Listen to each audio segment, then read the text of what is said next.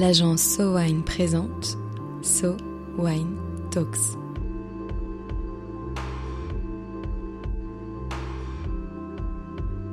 La première série de podcasts analysant les tendances marketing et communication dans l'univers du vin et des spiritueux. Cézanne, M, Horace, Bergamote, ces marques en apparence très différentes sont en fait construites sur le même modèle. On les appelle des DNVB, des Digital Native Vertical Brand. Quelles sont leurs particularités? Les marques de vins et spiritueux pourraient-elles s'approprier ce type de fonctionnement? Un sujet marketing, aujourd'hui avec Marie Mascret. Aujourd'hui Marie, tu voulais nous parler des DNVB. Qu'est-ce que les DNVB DNVB, c'est l'acronyme pour Digital Native Vertical Brand. Pour faire court, une DNVB, c'est une marque qui naît sur Internet et qui n'a pas d'intermédiaire. Donc les DNVB, c'est des marques qui sont verticales, qui sont des pure players. Elles font de la vente directe et leur distribution et leur promotion se fait exclusivement par le digital, que ce soit le web ou que ce soit le mobile. Petite subtilité, une DNVB, elle va toujours commencer par faire la vente en ligne, mais elle peut aussi ouvrir des emplacements physiques par la suite sans que ça la dénature. Mais contrairement aux entreprises qui utilisent Internet comme un moyen de communication parmi d'autres, pour les DNVB, les outils du numérique, c'est vraiment le cœur de leur communication et de leur commercialisation. Et puis dernier point, en règle générale, les DNVB, elles contrôlent la distribution de leurs produits ou de leurs services entièrement. Et est-ce qu'il y a d'autres points communs aux DNVB oui, alors une Digital Native Vertical Brand, c'est une marque dont le produit va répondre à un insight marché qui est fort. Donc elles ont bien compris leur marché, elles l'ont bien analysé. Elles ont une distribution de marque donc contrôlée, qui se fonde sur un business model qui est vraiment le direct to consumer, donc directement auprès du consommateur. Elles ont la plupart du temps, et même dans tous les cas, un positionnement de marque qui est très simple, très clair, central. Il est clairement formulé dans leur storytelling. Elles ont des valeurs fortes qui sont revendiquées, qui sont partagées par leur communauté. Et puis elle se caractérise par la création d'une relation émotionnelle forte avec le consommateur. Donc elles créent une communauté et elles l'animent et elles interagissent avec cette communauté. Donc elles font vraiment tout ce qu'il faut pour apporter un supplément d'âme, un storytelling qui fait rêver. Et elles répondent à l'envie donc qu'a le consommateur aujourd'hui se différencier. Donc il va se tourner vers ces marques-là parce qu'elles les fait rêver et ce qu'il achète c'est d'abord du rêve, c'est d'abord la marque avant d'acheter le produit. Et est-ce qu'on a des exemples dans les vins et spiritueux? Alors oui et non, c'est ça qui est intéressant et c'est toute la, question qu'on va se poser aujourd'hui, c'est que dans le secteur des vins et spiritueux, on a quelques marques qui répondent pour partie à la définition des DNVB. On peut citer la bière Brewdog, on peut citer la marque de vin engagée OE, on peut citer les champagnes EPC. Il y a d'autres exemples et j'y reviendrai tout à l'heure. C'est des marques qui s'apparentent en certains points aux DNVB, mais elles n'en cochent pas 100% des cases. Euh, on pourrait aussi citer le Petit Ballon, par exemple, qui s'est créé et a su fédérer une communauté engagée via le digital uniquement. Mais dans ce cas précis du Petit Ballon, on parle d'un acteur de la vente en ligne, donc on ne parle pas d'une marque qui produit et qui commercialise des vins et spiritueux. Donc pour moi, la vraie question à se poser, c'est de savoir s'il est possible pour une marque de vin ou de spiritueux de se lancer en suivant à 100% le modèle des DNVB. Et comment est-ce qu'on pourrait définir l'identité des DNVB Les DNVB, c'est toujours des marques engagées dont les valeurs répondent aux aspirations des consommateurs. Donc, elles sont aussi attachées à l'innovation, elles sont attachées aux valeurs sociétales, elles sont attachées à la notion de humain d'abord. C'est des grandes valeurs qui sont défendues et qui, sont, qui peuvent être assez multiples, donc qui vont assez loin. Elles vont parler d'éco-responsabilité, d'inclusivité, d'authenticité, de transparence, de simplicité, de bienveillance. Elles vont prôner la confiance en soi, elles vont prôner aussi l'accessibilité. Donc c'est des marques qui créent avant tout une promesse relationnelle forte, qui ensuite, lorsqu'elle est combinée avec euh, l'innovation et la technologie, euh, permet de tenir une promesse émotionnelle. Ces DNVB proposent une vision du monde avant de vendre un produit. Donc elles proposent une nouvelle relation culturelle avec la marque. Elles embrassent un rôle social, un rôle de social branding, c'est comme ça qu'on l'appelle. Donc c'est vraiment euh, dans un contexte de communication, euh, une situation, un rôle dans lequel les entreprises se mettent, qui font qu'elles ne se placent pas, et ça c'est assez nouveau finalement, au-dessus de leur cible. Elles ne sont pas dans une stratégie de type qu'on appelle en marketing top-down, euh, mais elles se placent dans un positionnement une position de rencontre avec leurs consommateurs. Elles se mettent vraiment au niveau d'un contact one-to-one, avec un engagement personnalisé vis-à-vis du consommateur, avec un récit qui est à la hauteur de ses besoins et de ses attentes. Donc ça, c'est le premier point sur les, valeurs qui sont vraiment fortes autour de l'engagement et, et, qui permettent à ces marques de se déclarer authentiques. Et puis au-delà de l'engagement, c'est aussi l'innovation Et puis la notion de niche, alors les DNVB sont des marques de niche, elles s'adressent à des consommateurs qui sont très ciblés, quitte à ce que cette cible-là, elle soit très très réduite. Cette cible précise, bien identifiée, elle lui permet de savoir exactement quoi lui dire, comment s'adresser à elle, comment l'intéresser et puis de connaître exactement ses attentes et ses envies. Donc on est vraiment loin du mass market et ça permet aux marques de gagner encore plus de désirabilité. Alors dans l'exemple euh, des, vins spiritueux, je peux donner un exemple comme par exemple Brussels Beer Project, qui est une marque de bière qui a été créée à Bruxelles, euh, qui se donne pour mission de réveiller la bière belge tout en mettant en valeur la capitale belge. Donc ils disent clairement, les bières sont brassées au cœur de Bruxelles et la cible c'est Bruxelles, notre ville, notre communauté. Donc on ne peut pas faire plus niche que juste une ville, une communauté, mais bien évidemment au-delà de cette euh, approche-là euh, très niche, elles vont évidemment euh, aller un peu plus loin et il y a d'autres personnes qui peuvent être intéressées par la dégustation de ces bières-là qui ne sont pas forcément bruxelloises et qui vont aller chercher à la connaître. Et comment est-ce que ces marques parviennent à maintenir l'intérêt permanent de leur communauté? Alors c'est très simple comme ces DNVB se sont vraiment créés autour des réseaux sociaux, autour du digital, et qu'elles ont des réseaux sociaux très actifs, elles créent des rendez-vous quasi permanents avec leur communauté. Donc elles vont faire des lancements de produits qui sont successifs, euh, souvent en quantité très limitée pour créer encore plus d'intérêt. Elles vont étoffer leur gamme sur le long cours, elles vont créer l'actualité en continu, elles vont se renouveler en permanence et tout ça évidemment pour continuer de susciter l'intérêt, voire l'excitation pour certaines marques puisque vous avez des listes d'attente et des préventes qui font que bah, les produits une fois qu'ils sont sortis sont déjà vendus. Et ça c'est plus particulièrement vrai dans la mode ou dans les cosmétiques. Et puis bah, pour se renouveler en permanence et maintenir l'intérêt de la communauté, elles font aussi la part belle à l'innovation. Euh, elles renouvellent les codes, elles font vraiment en sorte de disrupter les marchés. C'est ça qui est intéressant et j'y reviendrai tout à l'heure. C'est une promesse de renouvellement qui répond à un besoin, mais ça répond aussi à la volonté de ces marques de s'adapter à un monde qui, lui, est en perpétuelle évolution. Donc on fait en sorte de demander son avis à la communauté pour être sûr de toujours pouvoir s'adapter à ses besoins. Et on veut aussi, en tant que marque DNVB, agir pour rendre le monde meilleur. Donc ça demande à ce qu'on soit flexible, à ce qu'on soit agile, à ce qu'on soit toujours en permanence capable d'innover. Donc l'innovation, elle est vraiment au cœur de la démarche. Je parlais tout à l'heure de Brussels Beer Project, je peux reparler euh, sur ce point de l'innovation aussi. Euh, c'est par exemple les premiers à avoir choisi de brasser de la bière à partir de pain invendus. C'est une démarche qu'on retrouve de manière similaire, pour citer un exemple français, euh, chez un autre brasseur, Drorio Beer, qui est une société lilloise qui a été créée par un brasseur artisanal et un artisan boulanger, euh, qui ont eu l'idée de créer une bière dans laquelle une partie des céréales brassicoles est remplacée par du pain sec invendu. Donc c'est une, démarche qui valorise le pain, euh, pain qui aurait été gaspillé, donc chacun peut à Lille aller déposer son pain sec dans des lieux de collecte. Donc là on parle de recyclage, on parle d'économie circulaire, on parle de production locale, puisque la bière elle est brassée localement. On parle aussi d'éco-responsabilité, puisque la bière, est élaborée à partir donc du pain sec invendu de chacun des particuliers, mais aussi des cafés, des hôtels et des restaurants avec qui ils ont noué des partenariats. On parle de responsabilité sociétale, puisque ce pain, il est collecté puis préparé en collaboration avec des centres de réinsertion. Voilà, donc là, on a beaucoup de valeurs et beaucoup de démarches qui parlent à la communauté, qui parlent aux consommateurs.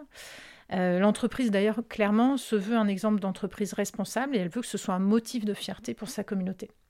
Donc, il parle d'ADN participatif et ça, il explique clairement sur leur site internet et dans leur communication en disant Nous avons construit le projet sur la base de la collaboration, de l'expérimentation et de l'impact positif. Alors, bien évidemment, les DNVB font savoir ça via leurs réseaux sociaux qui sont vraiment au cœur de leur stratégie de promotion. Plus concrètement, comment est-ce qu'elles s'y prennent? Alors, d'abord, les DNVB, souvent, elles communiquent sur leur projet en amont, en amont du lancement. Donc, en amont du lancement de la marque, et puis ensuite, euh, pour chaque lancement produit, en amont du lancement de chaque produit. Elles n'attendent pas qu'un produit soit sur le marché pour commencer à en parler. Elles vont lancer leurs réseaux sociaux. Elles vont faire du teasing, elles vont aussi choisir de mobiliser leur communauté. Donc une fois que la marque est lancée et que les produits doivent être lancés à leur tour, elles vont capitaliser sur la communauté qu'elles ont fédérée. Elles vont l'immerger dans leur univers, elles vont l'embarquer dans la réflexion autour du projet, elles vont lui demander son avis, elles vont lui montrer les étapes du projet, elles vont lui en révéler les coulisses. Et donc à partir de là, il y a tout un échange qui se crée et la communauté a l'impression de participer à l'élaboration du produit ou à la fabrication du produit. Elle donne son avis, donc elle sait en plus qu'à la fin, le produit qu'elle pourra acheter sera un produit qui lui correspondra parfaitement. Donc ça, c'est la première étape, c'est vraiment la partie teasing et préparation du lancement. Autre point d'inflexion, c'est la partie influence. Euh, donc je l'ai dit tout à l'heure, le premier canal des, des NVB, c'est vraiment le digital et principalement les réseaux sociaux. Donc l'influence a aussi son rôle à jouer. La communauté des influenceurs, elle peut servir de premier levier d'acquisition pour ces marques-là. Donc ces influenceurs avec lesquels elles vont vouloir travailler, peuvent être, euh, ils, peuvent être un relais de, des prises de parole de la marque. Ils sont très souvent inclus dans la stratégie de lancement. ou dans un second temps d'ailleurs pour trouver un nouveau relais de, croissance et continuer d'étendre la communauté de la marque. Euh, le but de l'influence dans ces cas-là, c'est recruter, mais c'est aussi faire rêver, c'est-à-dire vraiment mettre en situation le produit avec un influenceur qui va en dire tout le bien, qu'il en pense. Et donc ça permet à ces marques de proposer à la communauté des mises en situation où, encore une fois, au-delà du simple produit, on achète du rêve, on achète de, l'émotion. Et puis pour les DNVB, euh, ben, finalement, ces influenceurs ont un rôle à jouer, mais la communauté, c'est vraiment le premier réseau d'influence. Donc c'est des marques qui se construisent autour d'une communauté qui est fédérée, qui est impliquée. Euh, les marques ont acquis la confiance de, cette communauté et c'est pour ça qu'elles leur demandent leur avis et elles partagent leur retour. Donc c'est vraiment le premier sujet de conversation et de conversion d'ailleurs, c'est l'influence de la part de la communauté. Elles mettent en valeur cette communauté en communiquant sur les avis, sur les retours positifs et elles n'hésitent pas à choyer cette communauté. Et comment est-ce qu'elles construisent leur discours? Alors là, c'est le mot storytelling qui est au cœur du, au cœur du sujet. Euh, elles créent euh, souvent un discours émotionnel et, aspirationnel. Alors elles savent très bien développer une communication de proximité. Souvent, ces marques-là, elles parlent avec franchise, elles sont accessibles. Euh, ça va d'ailleurs jusqu'au fait de retrouver un service client qui est vraiment capable de répondre et d'échanger de manière très, très immédiate avec la communauté. Elles font de leurs consommateurs des testeurs de la marque. Elles les mobilisent dans les prises de décision pour être au plus près de leurs attentes. Euh, dans les vins spiritueux, on peut citer le Petit Ballon, par exemple, qui propose une cuvée des abonnés, qui est vraiment le fruit de la collaboration entre la marque et ses abonnés, abonnés qu'elle envisage, qu'elle envisage et qu'elle considère d'ailleurs comme une communauté. Et dans ce cas précis, le Petit Ballon a donné carte blanche à ses abonnés pour créer deux cuvées qui leur ressemblent, bouteille, étiquette, vin, ça c'est tous les critères qui ont été choisis par les abonnés. Alors ces marques, elles représentent aussi euh, des hommes et des femmes, avant tout, donc leur communauté, et on sait que pour être efficace, leur discours doit être incarné. Donc dans la quasi-totalité des cas, les DNVB sont incarnés par une personnalité, souvent c'est le fondateur ou la fondatrice. Il faut un visage pour la marque, quelqu'un qui soit capable de raconter l'histoire de la marque, de la rendre personnelle. Cette personne, elle va apporter de l'authenticité à la marque, elle va rendre le discours et les valeurs crédibles. Et encore plus, j'ai envie de dire, si en parallèle de la communication spécifique sur la marque, elle fédère sa communauté via ses réseaux sociaux personnels à elle ou à lui, euh, réseaux sociaux sur lesquels elle va partager des éléments de sa vie privée et montrer, c'est ça qui est important, que tout est cohérent et que les valeurs portées par la marque qu'elle incarne sont également les valeurs qu'elle porte au quotidien. Et puis les DNVB, elles vont chercher des occasions de faire parler d'elles via des canaux annexes tels que les podcasts d'entrepreneurs. Donc là encore, euh, ben, on va pouvoir mettre en avant la personne qui incarne la marque via des événements ou via le lancement de séries limitées en co-branding. On s'associe avec une autre marque avec laquelle on partage des valeurs communes euh, pour pouvoir faire parler des deux marques en même temps. Dans tous ces cas, en fait, l'occasion de prendre la parole, elle doit se faire au-delà du produit, puisqu'elle se fait sur les valeurs, sur la vision du monde, qui sont vraiment des objets de discours autour de la marque. Et donc ce storytelling des DNVB, il s'ancre vraiment dans une logique de brand content qui est très très renforcée. Et comment est-ce que tu pourrais décrire la relation que ces marques entretiennent avec leurs consommateurs? La première chose, c'est que les DNVB sont particulièrement attentives à leurs consommateurs. Elles en prennent soin, elles font attention à elles, elles l'écoutent, elles l'observent. Euh, elles créent un discours émotionnel et aspirationnel qui est vraiment orienté vers ce consommateur, d'où l'importance de bien connaître sa cible, de l'avoir bien définie en amont pour vraiment être précis et savoir comment s'adresser à elle. La stratégie des DNVB, c'est de se déployer en partant des consommateurs. Donc on apporte une réponse produit à une considération marché qu'on a bien comprise. On s'adresse aux valeurs des consommateurs et on l'adresse sur les points de contact pertinents. Les DNVB, c'est aussi une expérience sur mesure, la personnalisation du produit, par exemple. Donc les consommateurs, ils attendent des marques, des réponses les plus adaptées possibles à leurs besoins. Toujours pour reprendre l'exemple du petit ballon. Chez le petit ballon, on prodigue des conseils dans l'expérience de consommation. Il y a des chats en ligne qui sont dédiés d'ailleurs. Dans les box du petit ballon, chaque bouteille qui est envoyée est accompagnée d'une fiche qui présente le vin, mais de manière ludique, de manière vraiment euh, aspirationnelle. En tout cas, on crée une connivence avec le consommateur. On propose des conseils en termes d'accords mets et. On propose des conseils autour du service. Donc on crée vraiment la relation avec ce consommateur et on prend soin de lui. On lui dit pas tiens voilà tes bouteilles, on lui donne des conseils sur la manière de les déguster. Et puis, bah, quand ce produit s'accompagne de recommandations personnalisées, ça renvoie une image de, marques qui ont une dimension accessible et pédagogique forte. La pédagogie, elle se traduit aussi par le discours très transparent euh, de la marque, qui est aussi une constante chez les DNVB et puis par l'accompagnement des, des, consommateurs pour leur permettre de monter en compétence et de devenir, entre guillemets, experts du produit. Donc la marque, elle est vraiment là pour donner la main aux consommateurs et le rendre plus intelligent. C'est comme un partenariat finalement. Et dans le monde des vins spiritueux alors? Alors dans le monde des vins spiritueux, les tout premiers exemples que j'ai en tête, c'est des marques dans le milieu de la bière, avec quelques marques engagées. Euh, j'ai l'exemple de Brewdog, par exemple, en tête. C'est un artisan brasseur écossais. C'est une marque qui a été pensée autour de l'engagement. En 2020, elle est devenue la première brasserie mondiale neutre en carbone. Elle a acquis un terrain de 8 km dans les Highlands, en Écosse, qu'elle gère avec la Scottish Woodlands, dont la mission est de préserver et de reboiser les forêts de la région des forêts qui vont favoriser la biodiversité et le développement économique rural. Ça, c'est vraiment le, cœur de leur discours sur ce point-là. Et puis, il y a plein d'autres projets qui sont en cours chez Brodog, comme la transformation des céréales usagées en gaz vert pour alimenter la brasserie, euh, l'investissement aussi dans l'électrification du parc de véhicules et puis l'alimentation de la brasserie et des bars britanniques par l'énergie éolienne.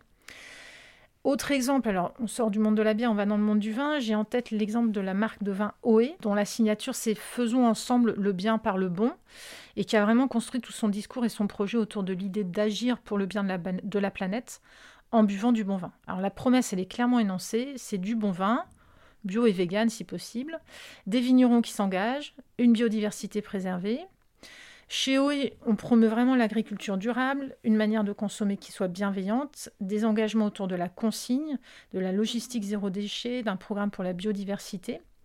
Ce qui est intéressant aussi à noter, c'est qu'OE va vraiment au bout de la démarche, puisqu'entre autres, ils sont dans leur statut entreprise à mission, ils ont été certifiés Bicorp, donc c'est vraiment des preuves supplémentaires que cet engagement, c'est pas juste des paroles en l'air, loin de là. Maintenant, est-ce qu'OE répond aux critères des DNVB Ben oui et non, puisque les valeurs, l'engagement, la transparence, le storytelling, tout ça c'est là, il n'y a pas de problème. En revanche, la communication sur les réseaux sociaux dans le cas d'OE, ce n'est pas le seul moteur de la promotion de la marque et de l'animation de sa communauté. Et surtout, dans le cas d'OE, la distribution se fait via les circuits traditionnels. Et aujourd'hui, pour moi, la marque euh, dont on entend beaucoup parler en ce moment et depuis quelques mois et années maintenant, qui se rapprocherait le plus des DNVB euh, dans les vins spiritueux, c'est la marque de champagne EPC, c'est une marque qui a été lancée en 2018, qui avait déjà levé 1,5 million ou 1,9 million d'euros il y a 3 ans, et qui vient de lever 5,5 millions d'euros. Euh, la création de la marque EPC, date de 2018-2019. Elle s'est faite sur la base d'un constat tout simple, c'est que la consommation de champagne était encore très sacralisée. Et donc les fondateurs ont décidé de s'unir pour proposer une nouvelle vision du champagne, plus moderne, plus humaine, plus transparente. Alors, ce qui est intéressant, c'est que là, il casse vraiment pas mal des habitudes des champenois. La marque, elle rassemble des vignerons partenaires qu'elle met en avant sur leur site internet dans toute transparence. Euh, d'ailleurs, c'est intéressant de noter qu'ils utilisent le terme incuber les vignerons, donc c'est vraiment un langage de start-up. Euh, ils les mettent en avant dans leur communication. Et jamais les maisons de champagne mettent en avant leurs livreurs. Donc là, ça casse déjà un premier code et une première habitude champenoise. EPC euh, e partage aussi avec ses vignerons, et ça ils le mettent aussi en, avant euh, dans leur discours des valeurs. Donc les valeurs et la vision, on parle de partage, de partenariat, de fidélité, de confiance, d'échange, de travail d'équipe. Et puis, bah, chez EPC, déjà rien que le nom en forme d'acronyme, ça bouscule les habitudes euh, champenoises. Et pour le coup, là, les réseaux sociaux sont vraiment au cœur de la communication. C'est vraiment leur moteur pour animer leur communauté. Mais euh, exactement comme pour OE, évidemment, la distribution chez EPC, elle se fait certes partiellement en direct, mais aussi en circuit traditionnel, donc contrairement euh, au modèle classique, j'ai envie de dire, des DNVB. Et alors la question, est-ce que tu penses que les DNVB dans les vins et spiritueux, c'est possible? Finalement, bah, ce qui définit une DNVB, c'est un positionnement fort, une vision du monde pour le rendre meilleur, le fait de repenser la conception du produit, le fait de créer et de fédérer une communauté engagée autour de sa marque, un investissement massif sur le digital pour animer sa communauté en permanence, et le contrôle de sa distribution avec la vente directe. Sur tous les points, sauf le dernier, clairement, les marques de vin, de bière, de champagne, de spirituels ont une carte à jouer.